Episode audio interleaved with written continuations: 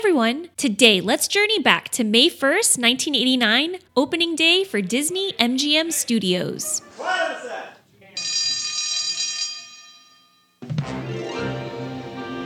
It was the fifth theme park in the Disney lineup and the third in Walt Disney World, and was designed to take you not only behind the scenes of the movie making process, but to be a real working studio for the Disney company. It became the largest opening day press event for Disney at the time, becoming so crowded that Disney needed to stop entry into the parking lot at 9:15 a.m. Let's get our tickets. An adult one day ticket would have cost you $29, and a child ticket would have cost you $23. Then CEO Michael Eisner dedicated the park, stating that Hollywood was not just a place on the map, but a state of mind, welcoming you to the Hollywood that never was and will always be. This was the first day of a program called Star Today, where celebrities would leave their handprints in concrete outside of Grauman's Chinese Theater, one of the landmarks in Disney MGM Studios. The first celebrity?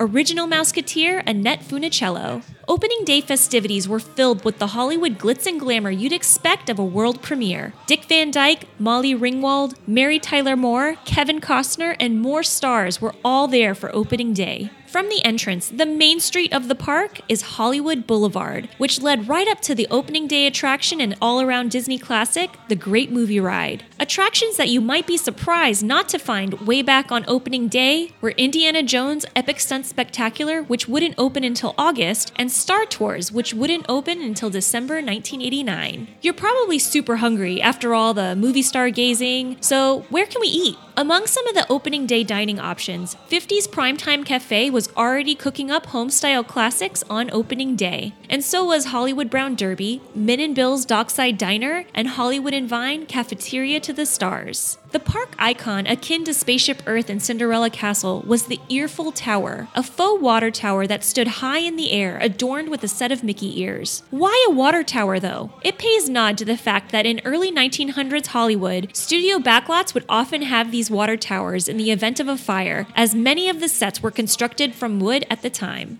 It was located in the Studio Backlot Tour, another opening day attraction. The four themed areas included Hollywood Boulevard, Echo Lake, the Streets of America, and the Animation Courtyard. Other opening day attractions were the Magic of Disney Animation Tour and interactive shows Superstar Television, which recreated the production of TV shows, and the Monster Sound Show, featuring the importance of sound in the movies. Final opening day bonus fact even though MGM was in the name of the park, they had no part in the design or operations of the park.